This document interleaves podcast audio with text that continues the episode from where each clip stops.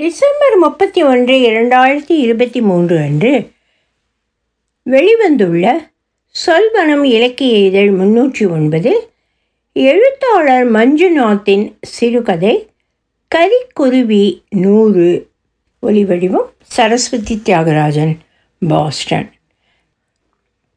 மகிழம்பு வாசம் இச்சையை கூட்டுவது போல் உனது அழுத்தமான வாசமும் இடைவிடாத என் இருப்பை கோருகிறது. வெகுநாள் கழித்து அருகில் படித்திருந்தவளை தன் பக்கம் இழுத்து அணைத்து கொண்டார்.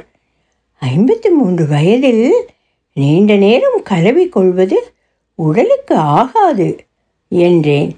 இன்றைக்கு மட்டும், என்று ஒரு நாளோடு எனக்கு போதும் விசா, நிறைவடைந்து விட்டேன். கூடவே புதிதாக பிறந்தது போலவும் உணர்கிறேன். எனது சுமைகளெல்லாம் முற்றிலும் உதிர்ந்துவிட்டன. அற்புதமாக இருக்கிறது. எல்லாம் முன்னால்தான். நன்றி விசா, நன்றி. என்ன இது புது பழக்கம்? நன்றி எல்லாம் எதற்கு? பேச்சிலும் செய்கையிலும் என்று நீங்கள் நீங்களாகவே இல்லை. போதும், அமைதியாக படுத்து உறங்குங்கள். சரி, படுத்துக்கொள்கிறேன். உன்னிடம் ஒரு ரகசியம் கூறவா? என்ன அது? நிமிடங்கள் தோறும் தனது நினைவுகளை அழித்து கொள்ளும் கலை அறிந்தவன் சிக்கலின்றியும் சிக்கிப்போகாமலும் வாழலாம். நல்ல சிந்தனை. ஏதேனும் தத்துவ புத்தகத்தில் படித்தீர்களா? இல்லை இல்லை, சில நாட்களாக இக்கலையை பெரும் முயற்சியோடு கற்றுக்கொண்டுள்ளேன். உனக்கும் கற்றுத்தரட்டுமா? எனக்கா? உங்களுக்கு இதுவரை யாரிடமும் ஒரு பிரச்சனையும் எழுந்தது கிடையாது. எப்பொழுதுமே எதிலும் நிதானம். அது உங்கள் நிழலாக அல்லவா பின்தொடர்கிறது? ஆமாம், நிழலாகத்தான் பின்தொடர்கிறது. உனக்கும் அந்த நிழல் வேண்டாமா? எனக்கு கலைகள் எதுவும் வேண்டாம். முடிந்தால் கரிச்சாங்குருவிகளின் மொழியை கற்றுக்கொடுங்களேன். எனக்கு தெரிந்தது எல்லாம் ஒரு மொழிதானே. சரி சரி, பேசியது போதும், படுத்துக்கொள்ளுங்கள். புன்முறுவலுடன் மறுப்பு ஏதுமின்றி படுத்துக்கொண்டார். அதிகாலை மூன்று மணி வாக்கில் எங்கோ தொலைவில் விரைந்து செல்லும் ரயிலின் ஓசையால் விழிப்பு தட்டியது. அருகில் படுத்திருந்தவரின் உடல் சில்லிட்டது. அசைத்து பார்த்தேன். எந்த ஒரு எதிர் செயலும் இல்லை. ஒரே ஒரு இதயத்தின் துடிப்போசை மட்டுமே அறையில் எதிரொலித்தது. இந்நேரத்தில் யாரை போய் எழுப்புவது? என்னவென்று சொல்வது? மீண்டும் அவருக்கு அருகில் படுத்து மெல்ல அவரை அணைத்து கொண்டேன். தோட்டத்தில் கரிக்குருவிகளும் குயில்களும் காகங்களும் ஒன்றன் பின் ஒன்றாக குரலெழுப்பி அழைத்தன. இறுதியாக கண்ணாடி பாத்திரத்தில் ஷோழி வைத்து உருட்டியது போல் கௌதாரி. அதன் அழைப்பொலியை நிறுத்த ஐந்தரைக்கு வரும் பால்காரர் சிவநேசனின் காற்றொலிப்பான். கதவை திறந்ததும் நேற்று மாலையில் நீர் தெளித்து எழுதிய வாசல் கோலம் சிரித்தது. என்ன விசாலாட்சி அம்மா, இவ்வளவு நேரம் கழித்து வரீங்க? உடம்புக்கு சுகம் இல்லையா? முகமெல்லாம் வீங்கி நாப்பில் இருக்குது. பால் சொம்பு எடுத்துகிட்டு வரலையா? அவரிடம் செய்தியை கூறியதும் உள்ளே வந்து பார்த்தார். தூக்கத்திலேயே பிரிஞ்சிடுச்சு. முகத்தில் சிரிப்பு அப்படியே இருக்கு பாருங்க. ஐயா எப்பவும் குழந்த மாதிரி தான். இது நல்ல சாவு. என்ன, இன்னும் கொஞ்ச நாள் உங்கள் கூட இருந்திருக்கலாம். எல்லாம் நம்ம கையிலையா இருக்குது. போதும், கிளம்பி வானா, போய்த்தானே ஆகணும் தாயி. நீங்கள் அதைரியப்படாதீங்க. அறையிலிருந்து வெளியேறி பக்கத்து வீட்டு கதவை தட்டினார். இடி முழக்கம் போன்ற ஓசையின் திடுக்கிடலால் படுக்கை அறையிலிருந்து எழுந்து அமர்ந்தேன். மூன்று மணிக்கு எழுபவளை ஒரு மணி நேரத்திற்கு முன்பாகவே தவறாமல் எழுப்பிவிடும் கனவு. உண்மையில் இது ஒரு வருடத்திற்கு முன்பு நிகழ்ந்திட்ட நிஜம். கனவு நிஜமாவதும் நிஜம் கனவாக மாறுவதும் வாழ்வின் புரியாத புதிர். என்ன சத்தம் அது? யாரேனும் வந்திருக்கிறார்களா? காவலர்கள் யாரேனும்? இந்நேரத்திலா? சிந்தனையின் வெப்பத்தால் மேனியில் ஊறும் பயத்துடன் கதவை திறந்தேன். வீதியில் யாரும் இல்லை. தன்னிஷ்டம் போல் ஆளுமை செய்யும் கற்பனை வழக்கம் போல் முட்டாளாக்கி நகைக்கிறது. பகலெல்லாம் அலைந்து திரிந்த நாய் தெருவை அடைத்தவாறு படுத்திருப்பது போல் மஞ்சள் மின்விளக்கின் வெளிச்ச கீற்று மேலும் கீழுமாக மூச்சிழுத்தவாறு சாலையில் உருள்கிறது. அரவமில்லாத வீதியை வெறித்துவிட்டு மீண்டும் சமையலறைக்கு வந்து பாயில் சுருண்டு கொண்டேன். கணவர் இறந்ததற்கு பிறகு படுக்கை அறைக்குள் சென்று உறங்குவதில்லை. எப்பொழுதாவது உடல்வலி தாழாமல் அறையில் இருக்கும் மெத்தையில் படுத்து கொண்டால் சிறிது நேரத்தில் ஈக்களை போல் கனவுகள் மொய்க்கத் தொடங்கி விடுகின்றன. எங்கு படுத்து உறங்கினாலும் சரியாக கரிச்சான் கூவும் மூன்று மணிக்கு விழிப்பு தட்டி விடுகிறது. உறக்கம் வராத போது கண்களை இறுக மூடிக்கொள்ளும் அலுப்பை போல் உலகில் வேறேதும் இல்லை. ஆழ்ந்திருக்கும் இருளில் பூமியும் வானமும் சங்கமிக்கும் அதிகாலை பிரம்ம முகூர்த்தத்தில் திருடர்களையும் தியானிகளையும் தவிர காரணமில்லாது விழித்திருப்பவள் நான் மட்டுமே. சித்திரை வந்தால் ஐம்பது வயது. நானும் நதியாவும் வெளியே செல்கையில் அவளது நண்பர்கள் அறிமுகப்படுத்துவதற்கு முன்பே அக்காவா என்கிறார்கள். இனி உன்னோடு நான் வெளியே வரமாட்டேன் அம்மா என்று கோபித்து கொள்கிறாள். அவள் பிள்ளைகளிடம் சொன்னால் அவர்களும் சிரிக்கிறார்களாம். முதுமை என்பது காலம் அது உடலில் கவிழ்த்தும் கவசமா?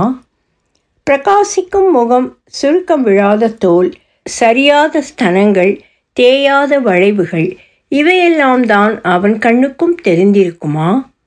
நான் கணவனோடு நிறைவாக வாழ்ந்து முதிர்ந்தவள் என்பது தெரியாதா? என் மனம் குறித்து ஏன் அவன் சிந்திக்கவில்லை? இதற்காக எத்தனை நாள் திட்டமிட்டு காத்திருந்தான்? தெரிந்தவனா, தெரியாதவனா, அறிமுகமானவனா, பேசி பழகியவனா, உறவா, எதிரியா, வழிப்போக்கனா?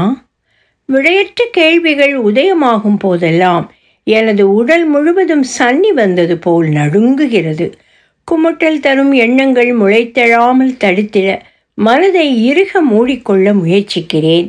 நீண்ட சிந்தனையில் இருந்து மனதை மீட்கும் நெடிய போராட்டத்தில் அயற்சி சோர்வழித்து என்னை இருளுக்குள் மூழ்கடிக்கிறது. கருமேகத்தை என் மீது போர்த்தி அமைதிப்படுத்துகிறது. பேருருவமும் வெண்ணிறமும் கொண்ட ஆனைச்சாத்தான் பறவைகள் நூறும் பற்றி எரியும் காண்டவ வனத்தின் மேற்பரப்பில் வெகு நாட்களாக வட்டமிட்டன. நெருப்பு தணலிலும் கருநிற புகையிலும் சோர்வடையாமல் தொடர்ந்து குரலெழுப்பி பறந்தன. சாம்பலாகி போன கானகத்தின் எல்லையில் பறவையின் இறகை தலையில் சூடிய நீல நிறத்தவனும் பறவைகளை தாக்கும் ஆயுதம் ஏந்திய வீரன் ஒருவனும் நின்று கொண்டிருந்தனர். பேருருவு சிற்றுருவாகவும் வெண்ணிறம் கருநிறத்தில் மாறிய ஆனை சாத்தான்கள் குறித்தும் அவை ஓய்வு மறந்து உணவு மறந்து ஆகாய மார்க்கத்தில் பறந்தவாறு தங்களை பின்தொடர்ந்து கண்காணிப்பது குறித்தெல்லாம் அவர்கள் ஒருபோதும் அறியவில்லை. சொல்லப்போனால் கரிக்குருவியான ஆனை சாத்தான்கள் குறித்த எந்த ஒரு சிந்தனையும் அவர்களை தொடவில்லை. பெருமழைக்கு பின்பு இயல் பூக்கத்தால் வனம் தன்னை மீட்டமைத்து கொள்ளும். எரிந்து போன தங்கள் பொற்காலம் மீண்டும் முளைத்தெழும் என்கிற நம்பிக்கைகள் தகர்ந்து பொடி பொடியான நாளில் பறவைகள் தங்கள் பாதையை மாற்றிக்கொண்டு ஒட்டுமொத்தமாக இமயம் நோக்கி பறந்தன. வனம் அழிந்து போன இடத்தில் புதிய நகரம் ஒன்றை தீர்மானிப்பதற்கு முன்னிட்டு பூஜைகள் துவங்கின. யாகத்தீயின் முன்னால் குந்தியும் குந்திக்கு பின்னால் பாண்டவர்களும் பாண்டவர்களுக்கு பின்னால் திரௌபதியும் வணக்கத்துடன் நின்றனர். புரோகிதர்களுக்கு வஸ்திரங்கள் தானம் அளிக்கப்பட்டன. நகர கட்டுமானத்தின் தலைவரான மயன் தனது பணியாட்களை வரிசையாக நிற்கும்படி கட்டளையிட்டார். வாழ்நாளில் ஒரு பொழுதும் பருகிடாத தேனும் பாலும் அரிசியும் கலந்து செய்யப்பட்ட பாயாசத்தின் சுவையை ருசித்திட பொறுமையின்றி அவர்கள் தவித்தனர். பாண்டவர்கள் வழங்கிய பிரசாதத்தின் முதல் துளி நுனிநாவில் விழுந்ததும் பணியாட்களின் முகங்கள் கசப்பில் சுருங்கின. பயம் அவர்களை பேச விடாது செய்தது. கசப்பு நிறைந்த பாயசத்தை நாய்கள் பக்கம் சிந்தவிடாது மிச்சமின்றி முழுவதையும் பருகி முடித்தனர். இமயத்தின் குளிரில் பயமற்று காத்திருக்கும் கரிக்குருவிகளின் துன்பத்தை கேட்டறிந்த பரமசிவன் தங்கள் இனத்தின் மிச்சமாக வயிற்றில் தாங்கியிருக்கும் முட்டைகளை தன் முன்னால் வைத்துவிட்டு செல்லுமாறு கூறினார். பறவைகளும் அதன்படி செய்துவிட்டு கன மனதுடன் இல்லாத வனம் நோக்கி திரும்பின. பரமசிவன் நூறு முட்டைகளையும் விலை மதிப்பு வாய்ந்த கற்களாக மாற்றி ஒரு பாறையில் மறைத்து வைத்தார். பறவையின் இறகை சிரசில் வைத்திருக்கும் அச்சுதன் தனது நண்பனின் புதிய நகரத்திற்கு அழகிற்கு மேலும் ஒளியை கூட்ட சிறந்த பரிசு வழங்க விரும்பினான். நெடுந்தொலைவு பயணம் செய்து கைலாயம் வந்தடைந்தவன் மதிப்பு வாய்ந்த கற்களை எடுத்து சென்றான். மரம், செடி, கொடிகள், விதவிதமான விலங்குகள் நிரம்பிய பல்லுயிர் வனம் பாலை நிலமாகி பாழாய்ப்போன கட்டிடங்களால் நிரம்பியிருப்பதைக் கண்டு கரிக்குருவிகள் துக்கம் தாழாது கதறின. கீ என்று விடாது கவிழும் கீச்சொலி அரவம் நிறுத்தி கரிக்குருவிகள் யாவையும் கொன்று வரவிருக்கும் விருந்தினர்களுக்கு சகாயம் செய்ய வேண்டும் என்கிற பாண்டவர்களின் உத்தரவுக்கு ஏற்ப அம்புகள் வான் நோக்கி பறந்தன. திசைகள் வெவ்வேறாய் மாறி பறந்து மீண்டும் குழுமும் கரிக்குருவிகளில் ஒன்றையும் நிலம் தொட வைக்க முடியாது வீரர்கள் சோர்ந்து தளர்ந்தனர். இதற்கிடையே கௌரவர்களை வரவேற்க குழலும் சங்கும் பறையும் உடுக்கையும் முழங்கின. முகமுயர்த்தி அரண்மனையை கண்ட துரியோதனன் வியந்து மெச்சினான். இனி பாண்டவர்கள் தொல்லையின்றி அஸ்தினாபுரத்தை தான் ஒருவனே ஆளலாம் என்கிற மகிழ்வினூடே கரிக்குருவிகளின் எச்சம் அவன் முகத்தில் விழுந்து அருகில் இருந்த சில கௌரவர்கள் மீதும் தெரித்தது. ஆரத்தி தட்டேந்தி வரவேற்க காத்திருக்கும் பணிப்பெண்கள் திரௌபதி சிரிப்பில் தன்னிலை மறந்து தாங்களும் கலந்தனர். கோபத்துடன் உள்நுழைந்து தென்பட்ட தடாகத்தில் காலை வைத்து நீர்மொண்டு கழுவ எத்தனித்து கீழே விழுந்த துரியோதனனை கண்டு திரௌபதி மீண்டும் சிரித்தாள். அது பொய்த்தடாகம் என்றாள். துரியோதனன் நொறுங்கும் ஓசையுடன் பற்களை கடித்தான். பாரத போரின் முடிவில் வெற்றி என்கிற ஒரு சொல்லை தவிர அனைத்தையும் இழந்து நின்ற பாண்டவர்கள் ஆதியில் கானகத்தில் சுற்றி அலைந்தபோது கிடைத்திட்ட மன நிறைவையும் மகிழ்ச்சியின் உச்சத்தையும் திரும்ப பெற்றிட மலைகளுக்கும் கானகத்திற்கும் யாத்திரை செய்தனர். நூறு கரிக்குருவிகளின் நிழல் தங்களை விட்டு நீங்காமல் பின்தொடர்வது குறித்தெல்லாம் அறியாது மனித தடயங்கள் பதியாத மானா கிராமத்தின் எல்லையை வந்தடைந்து பார்வதி வனத்திற்குள் நுழைந்தனர். பசியும் களைப்பும் அவர்களை வாட்டியது. கானகம் முழுக்க தேடி அலைந்தும் உண்பதற்கு எதுவும் கிடைக்கவில்லை. நாளில் முடிவான அந்தி பொழுதில் அர்ஜுனன் பழங்கள் மிகுந்திருக்கும் மரம் ஒன்றை கண்டான். இது நாம் அறியாத மரம், சுவைக்காத கனி என்று மூத்தவன் எச்சரித்தான். அப்படியெனில் காத்திருக்கலாம், பட்சிகள் வந்தமர்ந்தால் இது நஞ்சற்ற மரம், நாம் தயங்காமல் பசியாறலாம். கரிக்குருவிகள் நூறும் நஞ்சடர்ந்த மரத்தின் கிளைகள் யாவிலும் வந்தமர்ந்து டீ டீ என்று உரத்து கத்தின. குருவிகளை கண்டதும் அர்ஜுனன் தனது வில்வளைத்து அம்பெய்து அவைகளை விரட்டிவிட்டு மரத்தின் மீதேறினான். முதல் பழத்தை பறித்து திரௌபதிக்கு வீசினான். பிறகு வயதில் இளையவர்களான சகாதேவனுக்கும் நகுலதேவனுக்கும் இரண்டு பழங்களை வீசினான். பசி பொறுக்காமல் தான் ஒரு பழத்தை உண்டுவிட்டு பீமனிடம் ஒன்றும் யுதிஷ்டிரனிடம் ஒன்றும் கொடுத்தான். தன் குலமழித்த எதிரிகளை விஷக்கனிகளின் வலைப்புரிக்குள் சிக்க வைத்த பறவைகள் ஆகாயத்திலிருந்து கீழே பார்த்தபோது திரௌபதி பீமன் மடியில் சரிந்து விழுந்தாள். ஆதியில் தங்கள் பூர்வீகமாக திகழ்ந்த இந்திரபிரஸ்தம் நகரத்து இடிபாடுகளின் பால்வெளி மறைவில் ஒரு வனம் விழித்தெழுவதற்கான விதைகளை தன்னகத் மறைத்து வைத்து காத்திருப்பதை உணர்ந்த நூறு கரிக்குருவிகளும் தங்கள் முட்டைகளை மீண்டும் கண்டறிந்தன.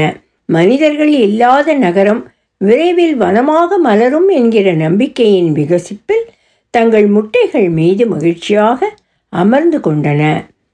கரிக்குருவின் நூறு கதையை என் அப்பா கூறும் விதத்தில் காட்சிகள் யாவும் என்னை விழுங்கிக் கொள்ளும். கரிக்குருவிகளை பார்க்கும் போதெல்லாம் நானும் அப்பாவும் மௌனமாகிவிடுவோம். அவை பறந்ததும் அதனை பற்றி ஓயாமல் பேசிக்கொள்வோம்.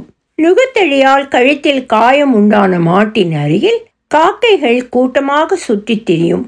ஐயோ என்று மனம் பதைக்கும் நேரத்தில் எங்கிருந்தோ ஆக்ரோஷமாய் பறந்து வரும் கரிக்குருவி மாட்டு புண்ணை கொத்தும், காக்கைகளை துரத்தி விரட்டும். ஆனிரை காத்ததாலே இவன் ஆரைச்சாத்தான், சும்மாவா பெயர் வைத்தார்கள்? அப்பாவின் கதையும் சிலாகிப்பும் மட்டுமல்ல, அன்று என் உயிரை காத்திட்ட கரிக்குருவிகள் இப்போது என் வாழ்வின் அங்கமாகவே ஒன்றிவிட்டன.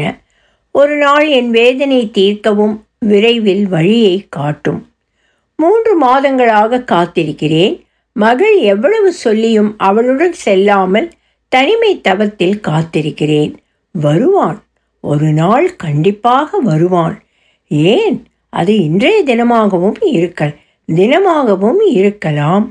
அவன் வருகின்ற அன்று கரிக்குருவிகள் நூறும் என் தோட்டத்தில் திரளும். புருஷங்காரன் செத்தும் கட்டுக்குலையாமல் இருப்பவள், முதுகுக்கு பின்னால் பேசும் என் சித்தி முகமெதிரே மிரட்டி விரட்டிட பார்க்கிறாள். வால் நீண்ட கருங்குருவி வலமிருந்து இடம் போனா, ஐயோ சித்தி, நீ எனக்கு ஆறுதல் சொல்றியா இல்லை உயிரோடு சாகடிக்கிறியா? தயவு செய்து உன் ஒப்பாரியை கொஞ்சம் நிறுத்திறியா? இவ்வளவு நடந்த பிறகும் உனக்கு நெஞ்செழுத்த ஆகாதும்மா? கேள்விப்பட்ட எனக்கே குல நடுங்கிடுச்சு. உனக்கு யாராவது பைத்தியக்காரி பட்டம் கட்டுறதுக்கு முன்னாடி இங்கிருந்து கிளம்பு. அவள் முடிக்கு முன்பாக இனி நீ என் வீட்டிற்கு தயவு செய்து வரவேண்டாம் என்று துண்டித்தேன். தனிமையையும் வேதனையையும் ஒருங்கே கிளர்த்தும் விரக்தியின் தூண்டுதல் பகலும் இரவும் அதிகமாகிக் கொண்டே வருகிறது. சமையலறைக்கு பின்னால் பறந்து விரிந்திருக்கும் தோட்டத்தில் மிகுந்திருக்கும் மரங்களை நாடி வரும் விதவிதமான பறவைகள் உணர்ச்சிக்கு அடிபணிந்து சரிந்து போகாமல் என்னை பாதுகாக்கின்றன. ருசிக்கப்பட்டதால் விஷமேறிய இந்த பண்டம் மிச்சம் இருக்கிறது. சுவை கண்டவன் மீண்டும் வருவான். அன்று மார்கழி அதிகாலை கணவனுடன் இறுதியாக கலவையில் இருந்ததும் அதன் பிறகு அவர் தூக்கத்தில் மரணம் அடைந்ததும் வழக்கம் போல் கனவுகளாக வியாபித்தன. டீ டீ என்று ஓயாமல் சத்தமிட்டு கொண்டிருக்கும் கரிக்குருவிகளின் இரைச்சலால் பதட்டத்துடன் எழுந்து கொண்டேன். இந்த வழக்கமான கீச்சொலியால் கீச்சு கீச்சு என்று எங்கும் ஆனைச்சாத்தன் கலந்து பேசின பேச்சு அரவம் கேட்டிலேயோ பேய்ப்பெண்ணே என்று மனம் சமாதானம் பாடியது. அதனை பின்தொடர்ந்து வாய்விட்டு பாடத் துவங்கினேன். காசோ பிறப்போ கல கல பகை பேட்டு வாசனரும் கூழல் ஆட்சியர் மத்தினால் ஓசைப்படுத்த தயிரவும் கேட்டிலையோ நாயக பெண் பிள்ளாய் நாராயணன் மூர்த்தி கேசவனை பாடவும் நீ கேட்டே கிடத்தியோ தேசமுடையாய் திரையேலோரும் பாவாய். வாசல் கதவு திறந்தேன். இருளையும் மறைக்கும் வெண்பனி மூட்டம் அருகில் இருந்த வீடுகளும் எதிரில் இருந்த வீடுகளும் கண்களுக்கு தெரியவில்லை. கை விரல்கள் வாசல் தரையில் போடும் கோலமும் புலப்படவில்லை. ஒரு வழியாக வரைந்துவிட்டு நிமிர்ந்தேன். தொலைவில் தென்மேற்கு திசையில் செஞ்சூரிய பிரகாசத்தில் கருப்பு தோட்டம் பற்றி எறிவதாக தோன்றியது. அறுவடை முடிந்த பிறகு அடிக்கட்டை மீண்டும் துளிர்ப்பதற்காக மேலிருக்கும் கருப்பஞ்சோலைகளை எரிப்பது வழக்கம். வாசல் கதவை சாத்திவிட்டு சமையல் அறைக்கு வந்து ஜன்னல்களை திறந்தேன். கரிக்குருவிகள் கத்துவதை நிறுத்தவில்லை. மின்விளக்கு குமிழியை அமிழ்த்திவிட்டு தோட்டக்கதவை திறந்ததும் குருவிகள் அமைதியாகின. கழிவறைக்குள் சென்றதும் மின்விளக்கு நின்றது. கரிக்குருவிகள் முன்பை விட அதிக சத்தத்தில் இறையத் தொடங்கின. தங்களுக்குள் அப்படி என்ன விவாதம், என்னதான் பேசிக்கொள்ளும்? கழிவறைக்கு வெளியே வந்து இருளில் காலடி வைத்தேன். கரிக்குருவிகள் கீச்சொலிக்கும் திசையில் பார்த்தேன். வானத்தின் பின்னணியில் மரங்கள் நிழல் உருவாய் தெரிந்தன. எனது உருவத்தை நானே ஒருமுறை பார்க்க முயற்சித்து தோற்றேன். என்றைக்கும் இல்லாமல் நான் பதட்டமடைகிறேனா? திடீரென்று பின் திசையில் இருந்து வந்த ஒரு கரம் என் வாயை இறுக பொத்தியது. இன்னொரு கரம் இழுப்பை இறுக்கியது. திருடன் புகுந்து விட்டான். இனி கத்தியை காட்டி என் வாயில் துணிவை தடைத்து கயிற்றால் கட்டிலிட்டு வீட்டில் இருக்கும் பொருட்களையும் கழுத்தில் காதில் இருப்பதையெல்லாம் கொள்ளையடித்துச் செல்வான் என்று கருதினேன். ஆனால் அவன் தன் முகத்தை என் கழுத்தருகில் கொண்டு வந்து மூர்க்கத்துடன் வாசம் உறிஞ்சினான். எனது இடது காலை இடறி கீழே சரித்தான். வெகு நாட்களாக பயன்பாடு இல்லாமல் மண்ணிற்குள் புதைந்து வெளியே நீட்டியிருக்கும் அம்மி குழவியின் முனை மீது பின்னந்தலை பட்டதும் என் நினைவுகள் மங்கலாயின. கதகதப்பான குருதி தோள்பட்டையை நனைத்தது. எனது கைகளையும் கால்களையும் அசைக்க முடியவில்லை. முந்தானியை விலக்கி ரவிக்கையை கிழித்தவன் எனது மார்பகத்தை பற்றி இழுத்து வலி ஏற்படுத்தினான். அருகில் நெருங்கி சிறகடித்து பறக்கும் கரிக்குருவிகளின் கூச்சலையும் பொருட்படுத்தாது புடவையை மேலுயர்த்தி ஆவேசத்துடன் இயங்கத் தொடங்கினான். நினைவுகள் முற்றிலும் தப்பாமல் என் மீதான வன்முறைக்கு என்னையே சாட்சியாக்கின.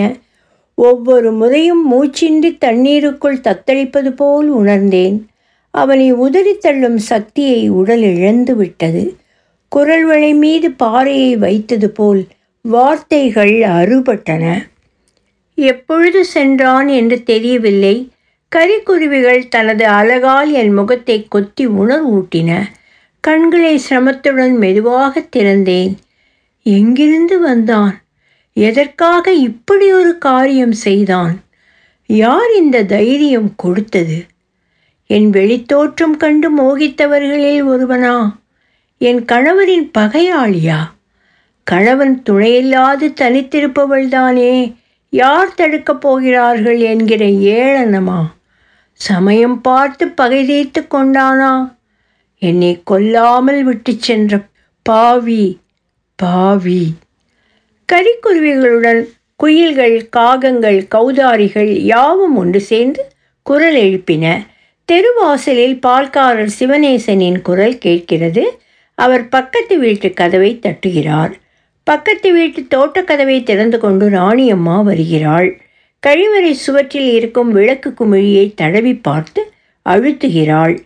தோட்டவாசலில் நின்றவாறு சமையலறை நோக்கி குரல் எழுப்பியவள் திரும்பியதும் கிழிந்த துணியாக கிடக்கும் என்னை பார்த்து அதிர்ச்சி அடைகிறாள். ஜாதி சண்டை தலைக்கேறி கரும்பு காட்டை எரித்துவிட்டு சென்றவர்களில் எவனோ ஒருவன் செய்த அசிங்கம் என்கிறார்கள். கருப்பஞ்சோலைகள் பற்றி எரியும்போது வரும் புகைச்சல் நாற்றம் என்னை காயப்படுத்தியவன் மீதும் இருந்தது. யார் அவன்? வால் நீண்ட கருங்குருவி வலமிருந்து இடம் போனால் கால் விழுந்த கிழவியும் குமரி ஆவாளா? மோசம் போயிட்டியே விசாலாட்சி. சித்தியின் ஒப்பாரி மருத்துவமனை வரை எதிரொலித்தது. அதன் பிறகு ஒவ்வொரு முறையும் நான் அவளை சந்திக்கும் போதெல்லாம் இதே போல் ஒப்பாரி வைத்து ரணப்படுத்துவாள். மருத்துவமனையில் தங்கியிருக்கும் போது காவல்துறையினரும் மருத்துவர்களும் இடைவிடாத கேள்விகள் கேட்டு தகவல்கள் பெறுவதிலே குறியாக இருந்தனர். எங்கே, எப்போது, எவ்வாறு, அந்நேரத்தில் எதற்காக தோட்டத்திற்கு சென்றீர்கள், எவ்விதம் நடந்தது, எந்த சூழ்நிலையில் நடந்தது, நின்று கொண்டா, படுத்த நிலையிலா, முன்புறமாகவா, பின்புறமாகவா, உணர்வுடன் இருந்தீர்களா, உணர்விழந்து போனீர்களா, அது நிகழ்வுக்கு முன்பா, பின்பா, அழுதீர்களா, கூக்குரல் எழுப்பவில்லையா? அவன் மீது காயம் ஏற்படுத்தினீர்களா? யார் உங்களை முதலில் பார்த்தது? சிகிச்சை முடிந்து வீட்டிற்கு வந்த பிறகும் அரைமயக்க நிலையில் இருந்து நான் விடுபடவே இல்லை. ஆறாவது நாள் அமெரிக்காவில் இருந்து வந்ததும் என் மகள் நதியா காவல் நிலையம் சென்று ஆவேசத்துடன் சத்தமிட்டாள். இது ஊர் தகராறு, கலவரம் செய்தவர்களை பிடித்து விசாரணையில் வைத்திருக்கிறோம் என்றனர். வெறிப்பிடித்த நாய்கள் வயலையும் தோப்பையும் எரித்து கொண்டு தங்களுக்குள் எப்படியோ அடித்து சாகட்டும். அறுபது வயது நெருங்கும் தனித்திருக்கும் முதியவள் மீது இப்படி ஒரு வன்முறையை பிரயோகிப்பதற்கு எப்படி மனம் வந்தது? இவர்களெல்லாம் மனித ஜென்மங்கள் தானா? உங்கள் வீட்டில் இருப்பவர்களுக்கு நடந்தால் மட்டும்தான் உங்களுக்கு வேகம் வருமா? தடயவியல் அறிக்கையை வைத்து நீங்கள் பிடித்து வைத்திருக்கும் விசாரணை கைதிகளில் யார் இந்த ஈனத்தனமான செயலை செய்தார்கள் என்று கண்டுபிடிப்பது என்ன அவ்வளவு கடினமா? மேடம், உங்கள் கோபம் புரிகிறது. இது தனிப்பட்ட விரோதமல்ல, ஊர் கலவரம். தனிப்பட்ட நபர் மீது வழக்கு பதிய முடியாது. குற்றவியல் நடைமுறை சட்டம் ஆயிரத்தி தொள்ளாயிரத்தி எழுபத்தி மூன்று பிரிவு இருநூற்றி இருபத்தி மூன்று கீழ்தான் வழக்கு பதிய முடியும். குற்றம் நிரூபணமானால் அவர்களுக்கு இரண்டு வருடம் தண்டனை கிடைக்கும். ஓ, அது சரி. உங்களோட அதே சட்டம்தான் சொல்லுது, வன்புணர்ச்சி செய்தவனுக்கு ஐபிசி முன்னூற்றி எழுபத்தி ஆறு ஆயுள் தண்டனை. நாங்கள் கொடுத்த புகாருக்கு முதல் தகவல் அறிக்கையை நீங்கள் இன்னும் பதியலையே சார். அப்புறம் எப்படி நீங்கள் விசாரணை செஞ்சு குற்றவாளியை கண்டுபிடிப்பீங்க? முதல்ல நாங்கள் கொடுத்த புகாருக்கான முதல் தகவல் அறிக்கையோட நகலை கொடுங்க. அப்புறம் யாருக்கும் பயப்படாமல் நேர்மையாக உங்கள் கடமையை செய்யுங்க. குற்றவாளியை பாதுகாக்கிறத விட்டுட்டு பாதிக்கப்பட்டவங்க பக்கம் ஆதரவாக நில்லுங்க. எதுக்கும் எல்லை இருக்குது மேடம். எங்கே வந்து என்ன பேசுகிறீங்க? எங்களுக்கு நீங்கள் உத்தரவு போடாதீங்க. சும்மா பேசிக்கிட்டே போகிறீங்க. இது அமெரிக்கா இல்லை. உங்கள் மிரட்டலெல்லாம் இங்கு செல்லுபடியாகாது. நான் இந்தியாவில் பிறந்திருந்தாலும் அதுக்கு மதிப்பில்லைன்னு தெரியும். இப்போ நான் ஒரு அமெரிக்கன் சிட்டிசன். என்னுடைய குரல் உலகம் முழுக்க கேட்கும். எங்கள் அம்மாவுக்கு மட்டும் நீதி கிடைக்கல, அதற்காக நீங்கள் ரொம்ப வருத்தப்படுவீங்க. நதியாவின் குரலுக்கு பயந்து வழக்கு பதிந்தார்கள். விசாரணை என்கிற பெயரில் பாதிப்படைந்தவளையே மேலும் மேலும் ரணப்படுத்தினார்கள். அன்றைக்கு கரும்பு தோப்புகளை தீயிட்டு கொளுத்திய முப்பத்தி இரண்டு நபர்களை அடையாள அணிவகுப்புக்கு அழைத்து வந்து நிறுத்தினார்கள். தலைகுனிந்து நின்றிருக்கும் இருபது வயதுக்குட்பட்ட இளைஞர்களின் பெயருடன் அவர்களது வயதையும் காவலர் ஒருவர் உரக்க கூவினார். என் காதுகளில் கரிக்குருவிகள் இரைச்சலிட்டன. கண்களுக்கு முன்னிருந்த யாவும் மறைந்து போயின. பனியும் இருளும் என்னை நடுநடுங்கச் செய்தன. பெரும் பரப்பில் செழித்திருக்கும் கரும்பு காட்டின் பசுமை திரட்சி ஒரு நொடி என் முன் தோன்றி மறைந்தது. பிறகு பசுஞ்சோலை பரப்பில் தீப்பற்றி திகுதிகுவென்று வானம் தொடும் தழலாக வளர்ந்தது. பனிக்காற்றோடு கலந்து முகத்தில் அறையும் புகைச்சல் வாடை என் மூச்செழுத்தி நிறுத்தியது. மயங்கி கீழே சரியும் வேளையில் அறுபடும் கடைசி நினைவில் குழுவிக்கல்லில் என் தலை மோதக்கூடாது என்று பதறினேன். என் மகள் புத்திசாலி, சூழ்நிலைக்கு ஏற்ப முடிவெடுப்பவள்.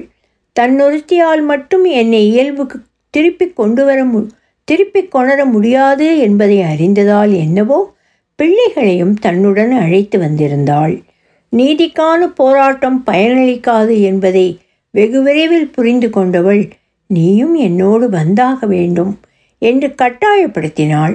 சில நாட்களாவது என்னோடு வந்து இருமா என்று இறைஞ்சினாள்.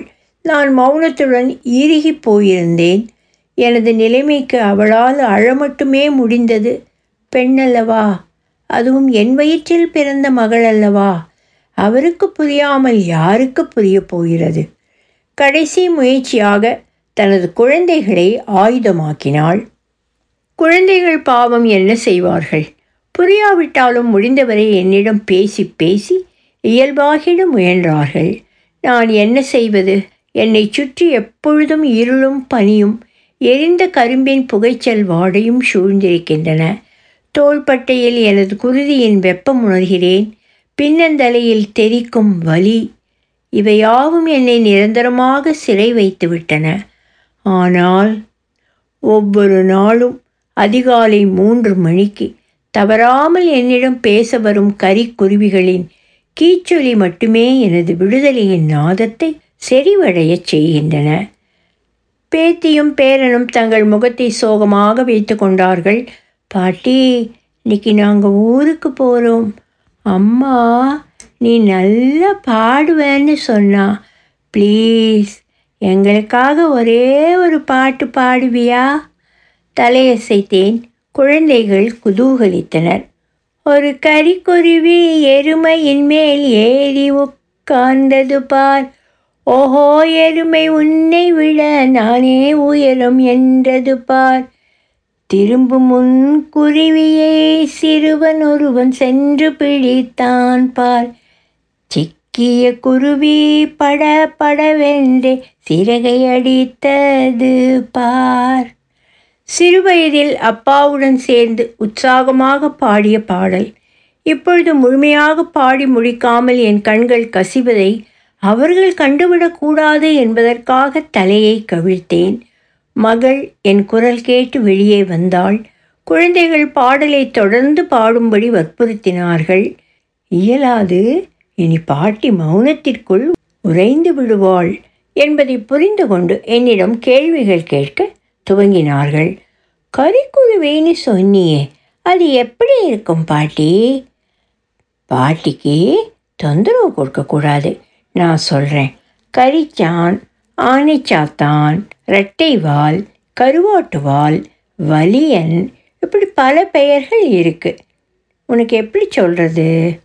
எஸ், உனக்கு ட்ரோங்கோ தெரியுமா? அதுதான் அது. அம்மா, நாங்கள் உங்களிடம் கேட்டோம்மா, பெயர்கள் எல்லாம் சரிதான். நீ அந்த பறவையை பார்த்திருக்கிறாயா? நதியா இல்லை என்று தலையசைத்தாள். குழந்தைகள் அவளை நிராகரித்துவிட்டு என் பக்கம் திரும்பி, நீ சொல்லு பாட்டி என்றார்கள். கரிக்குருவி பறவைகளுக்கெல்லாம் ராஜா. தன்னுடைய கூட்டை பாதுகாப்பதில் கூர்மையும் திறமையும் கொண்டவை. கழுகு, பாம்புகள் மட்டுமல்ல, எதிரிகள் யாராக இருந்தாலும் துச்சமாக கருதி துணிந்து நின்று போராடும். அதிகாலை மூன்று மணிக்கு விழித்தெழுந்து தன் மந்திர குரலால் உலகத்திற்கு உயிர் கொடுக்கும். பலம் நிறைந்த எதிரிகளை பழிவாங்கும் காலம் வரை அமைதியாக காத்திருக்கும். எல்லா பறவைகளுக்கும் தெரியும், கரிக்குருவி வீண் பம்பிற்கு செல்லாது, தேடி வரும் பம்பிற்கு பதிலடி தராமல் திரும்பாது என்று. கரிக்குருவிங்க இருக்கிற இடத்தில் மற்ற பறவைகளும் பயமின்றி கூடு கட்டி வாழும். இறந்த பூச்சிகளை விரும்பாமல் பறக்கும் பூச்சிகளை மட்டுமே வேட்டையாடும். சுயமரியாதை அதிகமுள்ள கரிக்குருவி தன்மேல் நம்பிக்கை வைத்து உதவி என்று கேட்பவர்களை ஒருபோதும் கைவிடாது. நதியா என்னையே பார்த்து கொண்டிருந்தாள். கரிக்குருவிகள் நம்ம தோட்டத்துக்கு வருமா பாட்டி? அதோ பார் என்றதும் மரத்தின் பக்கம் திரும்பி, ஐயா, மொத்தம் ஐம்பது குருவிகள், இல்லை நாற்பது, முப்பது என்று கத்தினார்கள். இல்லை இல்லை, தவறான கணக்கு. இன்று தரையிறங்கி அசையாமல் அமைந்திருப்பவை சரியாக அறுபது, விரைவில் நூறாகும் என்றேன். மகள் வினோதமும் பரிதாபமும் கவிய என்னை சில கணங்கள் பார்த்துவிட்டு மீண்டும் வந்து, உன்னை அழைத்து செல்லாமல் திரும்ப மாட்டேன் என்று உறுதியுடனும் மன வருத்தத்துடனும் ஊருக்கு கிளம்பினாள். ஆழ்ந்திருக்கும் இருளில் வானமும் பூமியும் சந்திக்கும் பிரம்ம முகூர்த்தத்தில் கரிக்குருவிகள் கீச் கீச் என்று முழக்கம் இடுகின்றன. எண்ணிக்கை பார்க்கும் அவசியமெல்லாம் கிடையாது. விதவிதமான வகையில் தொன்னூற்று ஒன்பது பறவைகள் போர் குணத்துடன் காத்திருக்கின்றன. உறுதியுடன் கூறுகிறேன், இன்றைக்கு நான் தரையில் சரிய மாட்டேன். தலையிலும் அடிபடாது. பனிமூட்டம் பார்வைக்கு இடைஞ்சல் தராது. கருப்பஞ்சோலையின் புகைவாடை தாக்கினாலும் பயமில்லை. வரட்டும், வர வேண்டும், நிச்சயம் வருவான். அதற்குள் நூறாவது கரிக்குருவியும் வந்துவிட வேண்டும். ஒலி வடிவம் சரஸ்வதி தியாகராஜன் பாஸ்டன்.